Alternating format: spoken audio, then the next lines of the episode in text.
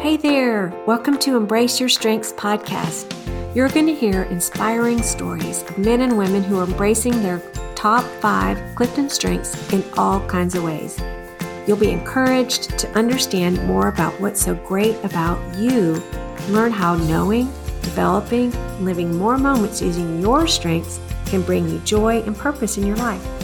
I'm your host, Barbara Colwell.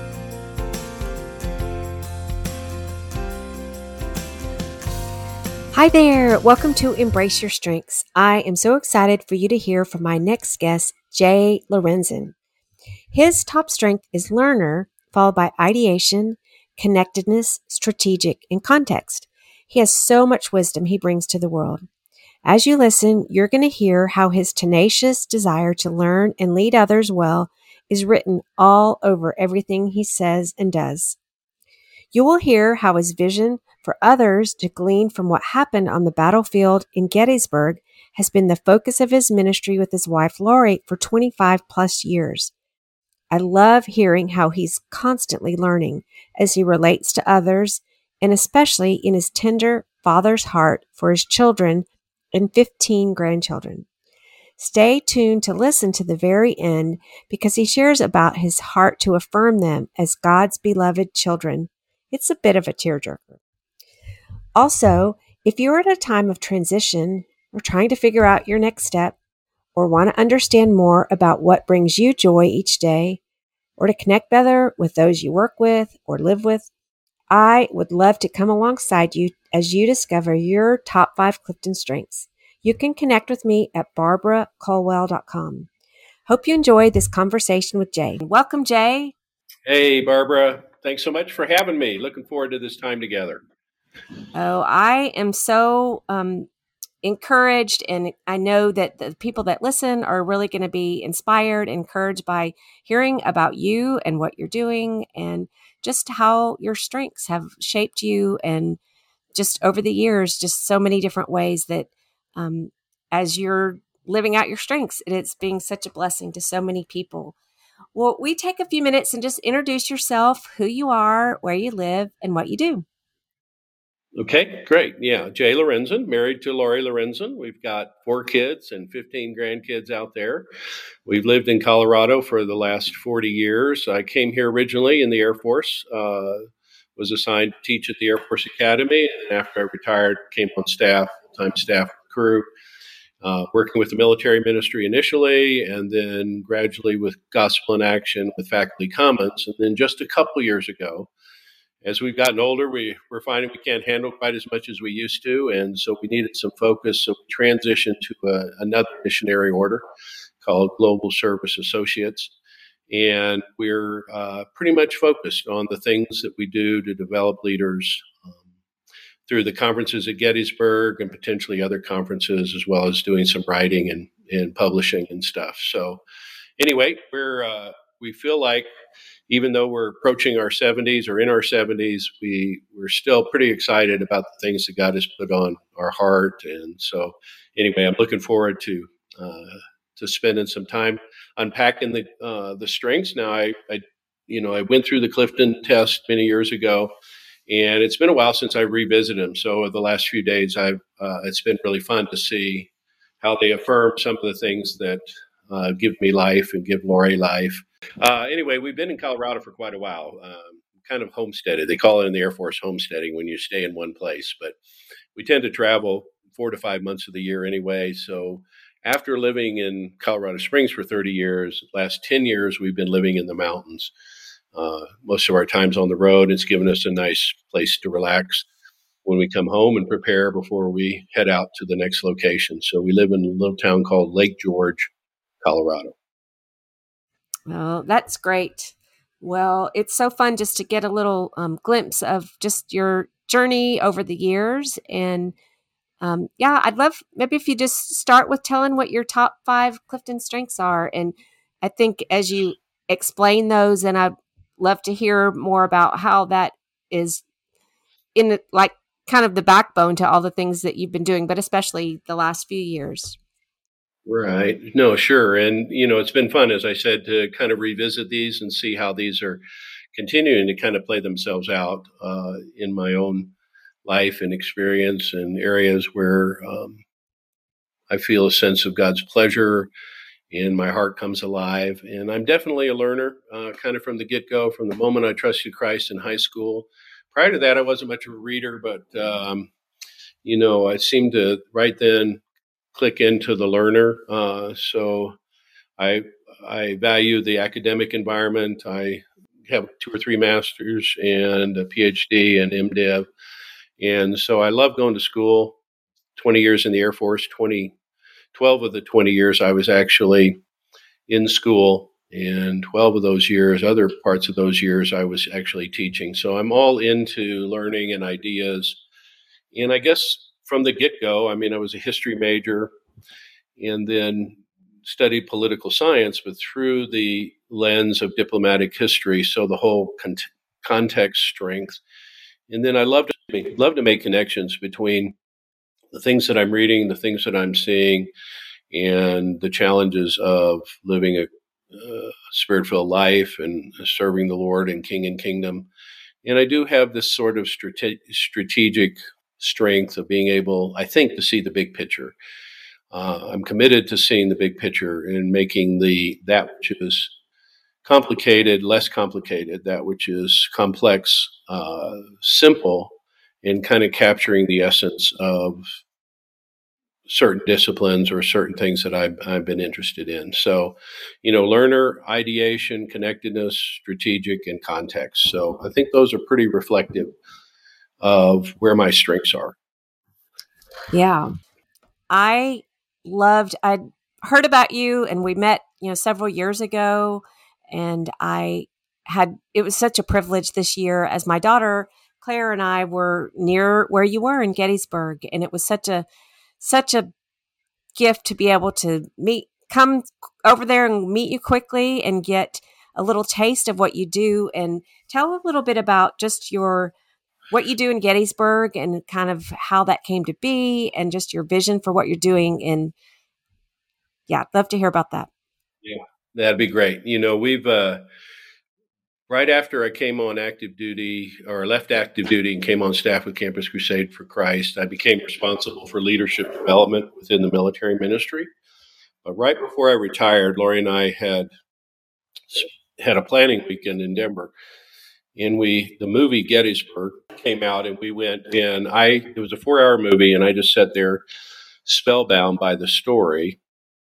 And right after that movie Lori and I began to travel back to Gettysburg and stay at bed and breakfast and walk around the battlefield and begin to read as much as I could. And the more I thought about the 3 days of the largest battle on the western hemisphere the thousands of leaders the 165,000 troops that fought there, that there were there had to be some explanation for how these what these men did.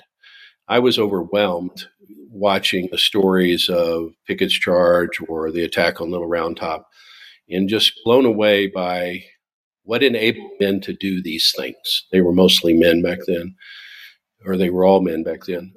And so that question just plagued. And the more I looked at it, the more I found that one of the variables was leadership, the quality of leadership. The, the way the men performed on the battlefield depended on, in many cases, on the quality of the leaders that they had, as well as the relationships that they had within their particular unit for which they were fighting. And so I began to look at it through the lens of leadership. And so 25 plus years ago, we started taking men and women uh, and walking the battlefield for three to four days. So we spent an extensive time drawing principles out of the physical battlefield and applying it to other arenas. I had heard somewhere, probably at a Campus Crusade staff meeting, a guy by the name of Ronnie Stevens uh, said these words. He says, God did not give us the gospel to explain the world. He gave us the world to explain the gospel. And that statement had so much impact because it makes everything interesting that all creation, as Romans 1 says, declares uh, the attributes and explains the attributes of God, or Psalm 19, where heavens declares the glory of the Lord. John Calvin says that creation is a theater for God's glory. That we can look at the things that he's made, we can look at history and even institutions within history and draw principles out. And so came to mind in this process, probably a reflection of some of these strengths. Could it be that what it took to lead men in the physical battlefield are the same things it takes uh, to lead men and women in other arenas, in the spiritual battle, in business? And I began to study some of the best leaders at Gettysburg, some of the good, and as well as the bad ones and ask what is it that uh, enabled these leaders to enable men to do things that they didn't think themselves capable of before? And uh, and so that's kind of the genesis and we've been doing it for 25 years. We have probably five to six conferences every year and in many cases i'm telling the same stories i've told a hundred times but i never tire of it it still inspires me uh, it still grabs my heart. And I think uh, whether it's context or connectedness is a strength to walk where decisions were made, uh, to stand where leaders stood, and to ask yourselves, what would I have done had I been there? How would I have responded? Is uh, and then this is how this leader responded, and could I learn how to respond to the chaos of my organization in which I'm leading? Could I inspire the country like Abraham Lincoln did at the Gettysburg Address? So to stand there and to think through those things, and uh, I don't know, it's just completely motivating to me. And Lori uh, loves supporting it. We are a total gifted. Uh, our gifts are completely opposite for one another, but for somehow they sort of mesh together. That's so exciting. Can, can you maybe tell a few of this of your favorite stories that I know I heard a, a few of them when we were with you for those couple hours, but I'm sure there's some that that are I mean, I'm sure they're all your go-to, but let us hear a little right. bit about it. Well, I mean, kind of one of the premier leaders featured not only in the movie and the book, but in the historical record. Although there were, you know, over the three days of battle, it just wasn't one leader. But there is one leader, Joshua Lawrence Chamberlain, uh, professor from Maine, who uh, commanded the 20th Maine, who happened to be placed on July 2nd at the end of the Union line. This is on day two of the battle. And he is basically protecting the whole left of the Union forces that are arrayed north of him up towards Cemetery Hill and Culp's Hill. And so he was a professor and he never studied war. He was studied rhetoric. He had studied, uh, spoke seven languages. He was a smart guy, but when he began, uh, volunteer because of his opposition to slavery in the country to serve the Union governor of Maine at the time wanted to make him commander of the 20th Maine. He says, "No, you know, I, you know." I don't know anything about regiments and battalions. He says, but what I do know is I do know how to learn. And so he put himself under the mentorship of uh, someone who had commanded the 20th Maine or who would command the 20th Maine before he, before he took over right prior to before Chamberlain took over right prior to Gettysburg. And this particular guy, Ab- Adelbert Ames, said that there are two things that are critical if you're going to lead men. You must care care for your men's welfare, and you must show physical courage. That when it comes to leading men in battle, if you'll just remember those two things, you must care for people and you must demonstrate physical courage. And when I studied the scriptures, it became increasingly clear that those are the kinds of things that made for a good shepherd. A shepherd leads people to pastures, to green pastures, to gentle streams, but the shepherd also takes them through the valley of the shadow of death and into the presence of enemies. And so the best leaders uh, there's a great passage in Numbers 27 where Moses envisage, envisage, envisage, envisions, uh, envisions the leader who would take over for him. He says that leader, uh, Lord, that you put over the people should be one who will lead them in and lead them out so that they might not be like sheep without a shepherd. And that Hebrew idiom, to lead them in, uh, means to lead them into a place of community, caring, celebration. But to lead them out is to lead them out into the battles of the Lord, out into the valley of the shadow of death, out into the presence of enemies. So the two things that I learned from Chamberlain is how am I leading people in to a place of community, caring, and celebration? How can I care for my people's welfare? And then how do I lead them out into the physical battlefield, into the battle itself, to the cause that brought us together? And how do I demonstrate courage in those two things? And so to me, that creates this beautiful balance. And so I, I love telling the story of Chamberlain there because he not only uh, realized beforehand that he needed to learn these things, but he began to d- display them uh, through this really simple framework is how do I care for my people's welfare and how do I demonstrate physical courage in the cause that brought us together? And so, um, and it seems like that's what Jesus did. He called, when he called his disciples in Mark chapter 3, he called them that they might be with him in community and teaching and learning, and that he might send them out to preach and to have authority in spiritual places. And so Jesus himself had the same sense of these two tasks of leading people in to community and leading them out into the cause. So that's one, but I, I could uh, I could probably go on to a, a bunch more because there's probably a hundred stories that I tell over the four days there at Gettysburg that seem to be principles that apply outside the physical battlefield. So this is what's interesting about, and I don't know whether it's a connectedness or a context reflection of the context, is that you could take things that happened and and by observing them, by studying them, by learning them, you can actually find things that apply to your contemporary life, your contemporary responsibilities. And I think that's the beautiful the beauty of this perhaps strength that I possess is that I can see these principles lived out in, you know, and I've focused, you know, primarily on Gettysburg, but you know, through a historical lens in many in many cases. So. Mm-hmm.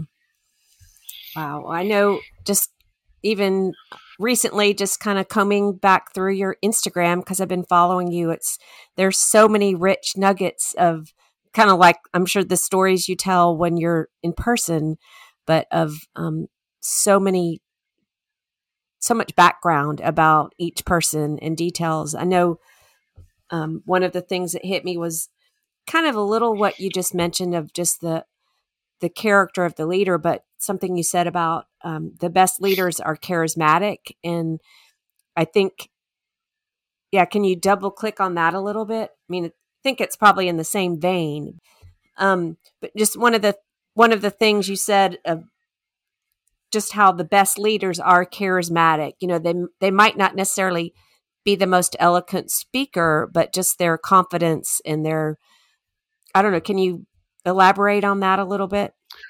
Yeah, I mean, yeah, no, that's a great question because that post literally came out of a question posed by uh, someone at our recent conference in the in the rea- you know asking the question can you can you teach somebody to be charismatic uh, you know if we think through a biblical lens that charismatic refers to the grace gifts that god has given us you know that there are certain gifts when we take the world when we look at the kind of how the world or a secular audience would would look at charismatic there tends to be this kind of fills the room this ability to fill the room who has this kind of personality um, that would, if I tried to live that out, would be inauthentic.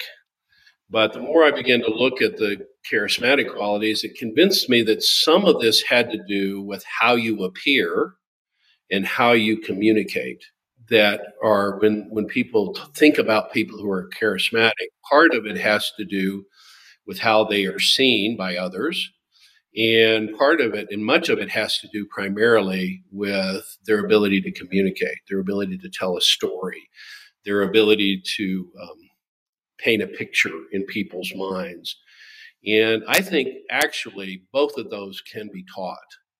I think all of us look in the mirror before we enter a location, you know, or give leadership or something like that. And, you know, it's probably okay in a sense. It's not inauthentic to look the best you possibly can.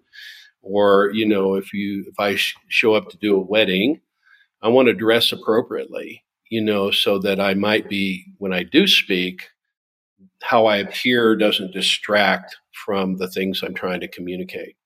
So I think the leaders tended to understand that. I mean, my, my favorite illustration is Frederick Douglass, who is the most photographed person in the 19th century, former slave, and he purposely dressed up to kind of change the perceptions in America of the poor, ignorant uh, slave, enslaved person.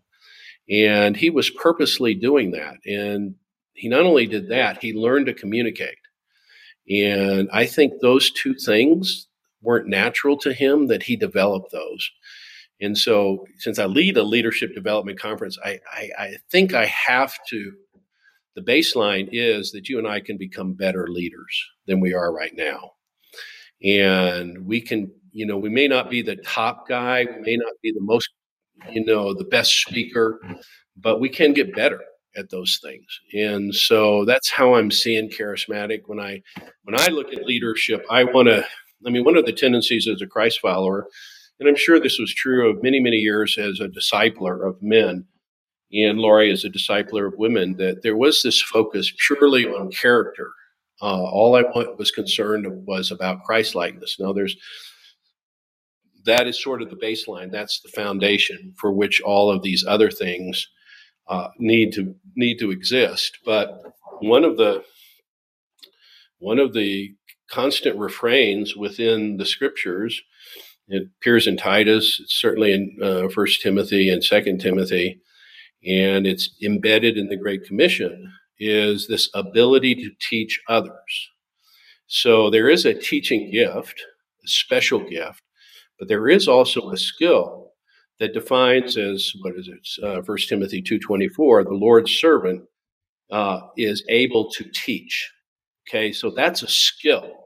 And so, if I'm going to prepare leaders to fulfill the Great Commission, if I'm going to prepare leaders to to lead, then part of that is equipping them to be able to communicate, to teach more clearly, uh, to tell better stories. Um, so that's how I, you know, I'm kind of been wrestling, and that's a great question because that was certainly uh, something that came up, and I hadn't thought about it.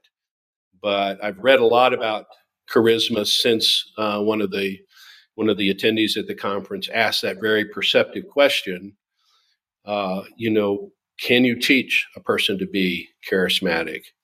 And so, because she felt like you couldn't, and that if you you would put on this false personality or this false image, if you tried to be charismatic.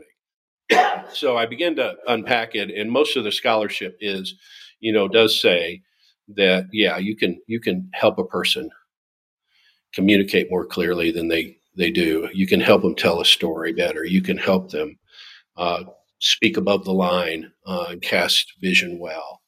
Uh, you can help them uh, understand how they appear to others you know that self-awareness. You can help people develop that.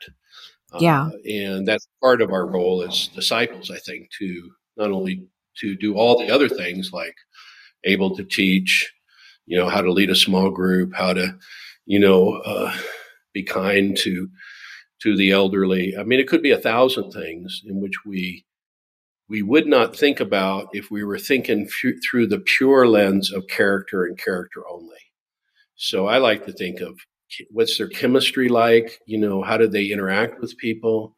What's their competency in their job? Do they know what they're talking about? Have they done their homework? You know, what's uh, how what's their level of creativity? Do they bring to the table? Uh, so I try to at Gettysburg to challenge folks to think more broadly about leadership development. Hmm. That's that's really great. I know, like even thinking about the um, Clifton strengths and you know some people might have strengths like like you mentioned that that do lead to that more but I know like I took Toastmasters with a friend that communication is one of my friend's top strengths and that isn't one of mine but as a leader in um, in ministry, I like just exactly like you said. I knew I needed to to learn to communicate better, but I'm never going to be. I'm not going to be like this someone that it's one of their top strengths, but I can grow in that. So I right. appreciate that. Sure. Um, well, I'm wondering too. I know just it's.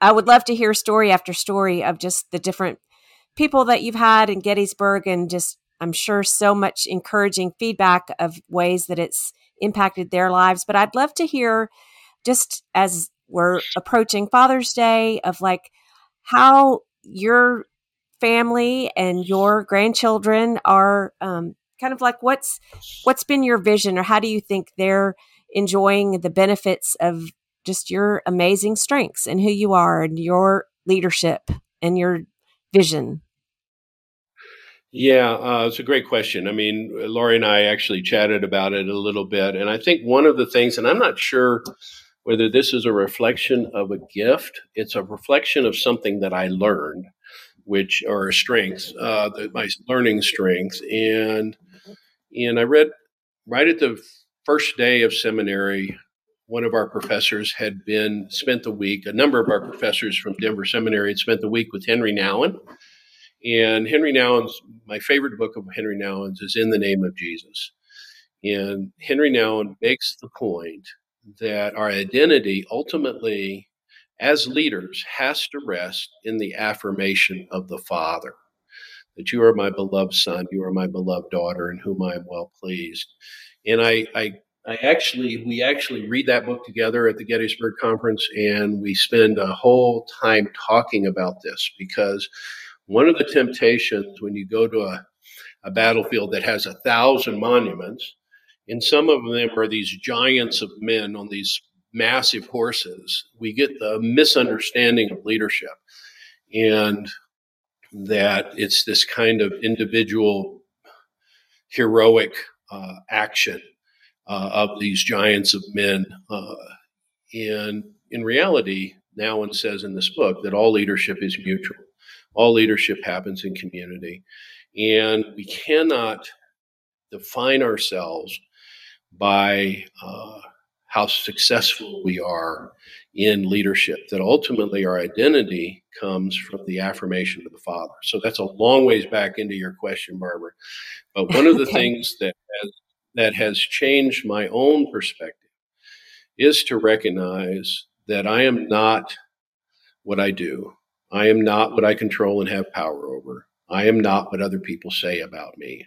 I am what the Father pronounced over me you are my beloved Son, in whom I am well pleased. And I think the scriptures include the record of Jesus' temptations because even Jesus needed the affirmation of the Father. And it's right there at the beginning of his ministry, and it's actually right there at the end of his ministry. I think it's in John chapter 12. But, you know, to me, that has changed my relationship with my children and with my grandchildren. Is that part of my role is to bless them with the affirmation of the father, bless them with the affirmation of the grandfather. Uh, so today, you know, young people are looking and they're defining their identity by their likes on social media, by their how well they play basketball or how fast they run on the track track or how smart they are. And I, I'm convinced that it's partly my responsibility to go back to him and says, you know, I am, you are embraced by a great affection, by your, by your grandmother, by your grandfather, and it's regardless of what you do. It's regardless of what you control and have power over. It's regardless of what other people say about you. You are my beloved granddaughter. You are my beloved grandson in whom I am well pleased. So every time I I have every birthday, Lori, you know, as one who is organizing and arranging gifts, she just reminds me, okay, today, yesterday, for example, was Dawson, my oldest grandson's birthday. And so I just wrote a simple text. And, you know, it was not an account of, of, uh, what, you know, his recent you know, performance at college. Uh, it was not, uh, you know, I'm proud of you because you did so well at school. It says, you know, Dawson, your mom and I, your grandma and I, real remember the day when you were born. You were our first. You were our first grandson, and we are so proud of you. Uh, you are loved. Uh, you know, regardless of what you do, say I didn't say all of that, but just that chance, and it it works not only with grandsons and granddaughters, but it works with daughters and it works with son-in-laws and sons, and so those words come out of my mouth often. Is I am proud of you, uh, and uh, so I think that you know, get granting the affirmation of the Father is a huge deal and you and I need it. So many kids don't have it. A part of what we do at Gettysburg, in a sense, I bless them as you know to say you you know when you lead, you don't have to ride in on a great big horse and have a monument built for you. You know you can you you know you're going to be successful sometimes, you're going to fail sometimes, but your identity rests in what the Father has said about you. You know, we preach the gospel to ourselves all the time. That's the critical aspect of how important this affirmation of the Father is. And so I, um, I try to make that a practice because I need it. And the reason I share these things at every conference and every opportunity I have is just to remind myself because I so easily fall into defining myself through the things that I do, through the things that I say, through the things that I control and have power over, or through what other people think of me. And you just can't lead for a long time with that.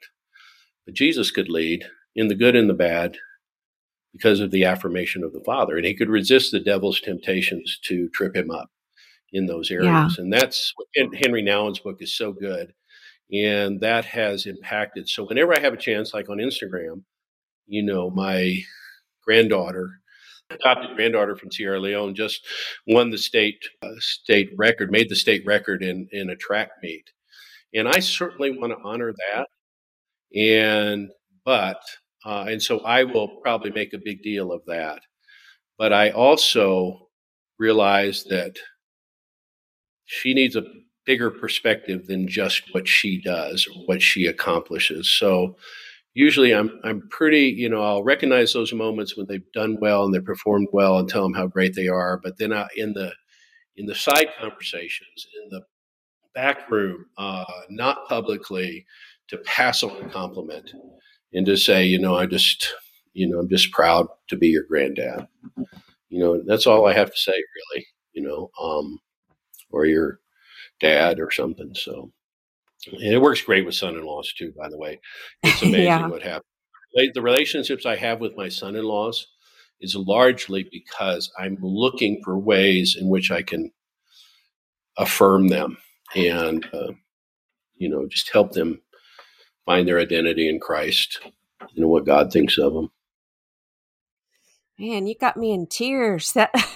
That I got myself in tears there thinking about that. It's such a you know it's such an important message in leadership, and one of the real challenges is at Gettysburg to try to equip them in competency and character and charisma, and you know you know being able to lead well and knowing how to lead people in and lead them out, and but not have them measure themselves by those things. Ultimately, right. find their identity in those. So we that's why we wrestle with now and in the context of these these giant historical people. And when you read yeah. their bi- diaries and biographies, they're just like the rest of us. They're bone of our bone, flesh of our flesh. You know, they struggle the same way with we we struggle with things. And so, anyway, that's sort of the challenge that we try to work through at Gettysburg. Yeah. So I appreciate just so much your heart and just I know the, I mean, even as I was, like said, skimming over your Instagrams that I've seen when you posted them, but just seeing that heart that you have for the people that in your family and the ones that come to your conference. And I know just the times we've been together, I just appreciate just your kind, affirming love that you have for people and such a such a blessing and a gift and so well, I appreciate, appreciate that, Barbara. Thank you. You know, thank well, you for saying that. I've had you on my mind to talk to for a long time, and I just appreciate you taking time to to kind of unpack a little bit your strengths and give just a taste of what they look like. But even just seeing the fruit and the fruit of your labor in your life and how you're using what so easy and like no big deal as you're reading and learning and connecting all the dots, but um, blessing those anyone you walk by with with who you are and the things that you are learning. So I appreciate that. I have one last question.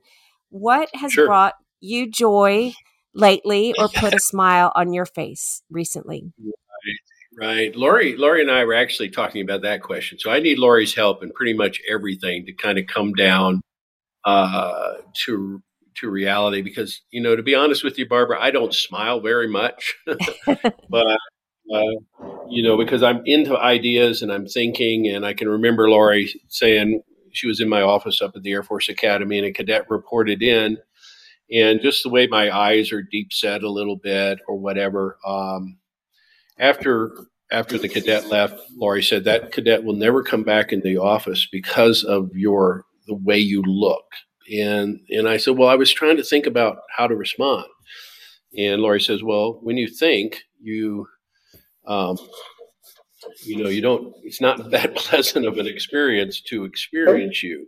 And so, one of the challenges of having ideation and learner and strategic is to kind of complement complement that with sort of empathy.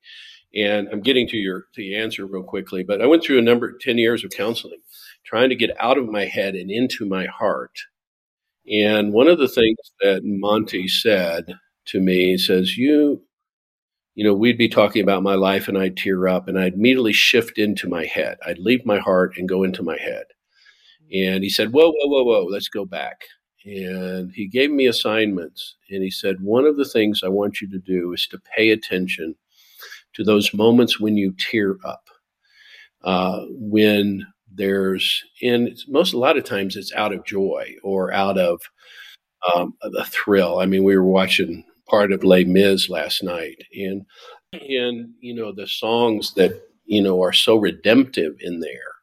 And I was just tearing up listening to some of those songs of someone who was willing to sacrifice uh, for his um, for Cosette and for uh, for others, Marius and stuff. But one of the one of the things that brings joy is when I see see people overcome odds that were against them.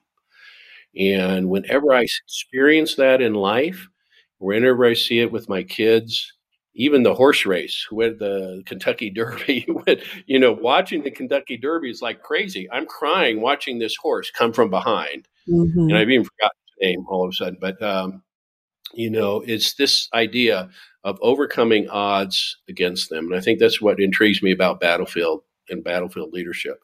And then accompanying that is usually there is the sacrifice of someone for someone else. And so what brings me joy is whenever I see that or experience it. So, um, you know, so anyway, that's sort of kind of when I feel joy and the smiles on my face. You know, look, they won, or look, they you know they survived, uh, or they they gave their lives for someone else. You know, and that just moves me, and I think that's why I think in Gettysburg that happens a thousand times over, over and over. All the three days of battle, men were fighting not because they hated some, what was in front of them, but because they loved those who were next to them or loved those who, you know, um, and so that gets me. And and Monty, my counselor, said, "Don't let that go. Don't move away from that, and rest in that." And so I think that's helping me to communicate some of those things um, to others. Yeah. Oh, that's really good. Thank you. Thanks for sharing that. That's So sure. much good insight. Well, thank you again for taking time. And oh, also, I how could people follow you or um, learn more about what you do at Gettysburg? How could they be in yeah. touch with you? You know, Instagram is probably the best place right now. I'm kind of moving away from from Facebook, but Instagram.com backslash Jay Lorenzen. Most of the stuff I'm writing and uh, trying to kind of summarize, I put there. And then the high ground at gettysburg.org is the our conference website, and there are a number of links there to stuff I've written in the past or what other people have written uh, that might be helpful to folks. And if they want to join us at a conference, it uh, you know they can find out information about the conferences there. Mm. Okay. Well, thank you so much, Jay. Thank you so much for listening today. I hope this time has given you hope and encouragement about how amazing you are, or helped you understand someone you know, or work with, or love. If you're curious about your top five strengths, you can take the assessment at cliftonstrengths.com. If this episode's been helpful to you, please leave a review, share the podcast with a friend, or subscribe to Embrace Your Strengths podcast. You can find more information at Barbara Culwell C-U-L-W-E-L-L dot com. I sure look forward to our next time together. Take care.